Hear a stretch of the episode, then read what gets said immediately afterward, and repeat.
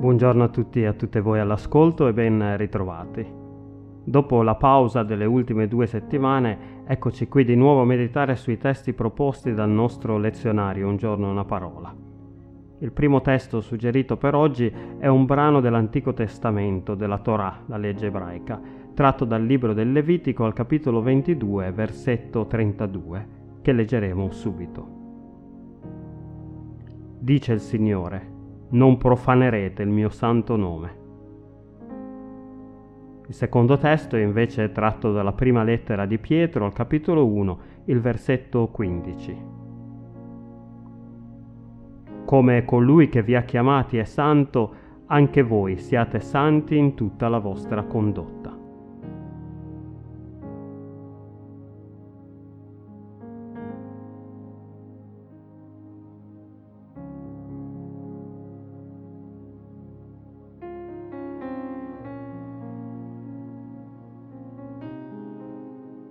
Profanare il santo nome di Dio è una delle cose peggiori che un credente possa fare. Il verbo ebraico tradotto in italiano con profanare ha anche il significato di trafiggere e potrebbe anche essere reso con arrecare danno o rovinare la reputazione. La vocazione del popolo di Israele fin dalla chiamata di Abramo era quello di essere di benedizione per tutti i popoli della terra quello di quindi essere portatori delle benedizioni di Dio in tutto il mondo. Dio, nel suo patto con Israele, chiamò il suo popolo a riflettere la sua santità, contrastinguendosi rispetto agli altri popoli con il loro modo di vivere, rigettando quelle pratiche pagane abominevoli come il far passare i figli attraverso il fuoco come sacrificio agli dei e adorando un unico Dio, un Dio di giustizia e di misericordia. Disobbedire alla legge ebraica per il popolo di Israele non significava soltanto rompere il patto che Dio aveva fatto con loro, ma significava anche rovinare appunto la reputazione di Dio in quanto suoi rappresentanti sulla terra, poiché con il loro agire ingiusto lo avrebbero reso uguale a tutti gli altri dei. Una bella responsabilità quella affidata ad Israele e oggi, come afferma l'Apostolo Pietro, la stessa responsabilità è affidata anche a noi che crediamo e seguiamo Gesù Cristo.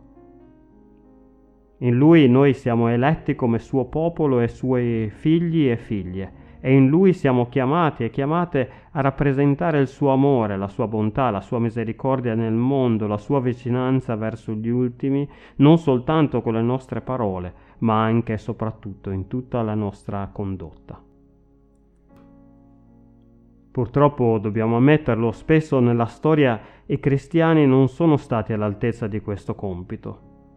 Troppo spesso la Chiesa, lasciatasi abbindolare dall'ambizione e dalla fame di potere, si è schierata dalla parte sbagliata nella grande lotta tra il bene e il male e tra la giustizia e l'ingiustizia. Questo perché come esseri umani continuiamo ad essere attratti spesso dal male piuttosto che dal bene. Ma quando ci affidiamo completamente al Signore, quando siamo disposti a rinunciare a noi stessi, a prendere su di noi la croce di Cristo, quando quindi stiamo dalla parte degli ultimi, degli emarginati e degli oppressi, lì noi stiamo rappresentando degnamente il santo nome di Dio. Non scoraggiamoci e soprattutto non arrendiamoci ogni qualvolta ci rendiamo conto di non aver adempiuto la nostra vocazione, perché la misericordia di Dio è immensa ed inesauribile, ma non cessiamo mai di cercare di camminare secondo giustizia, portando in alto il vessillo di Cristo. Che il Signore ci benedica a tutti e a tutte. Amen.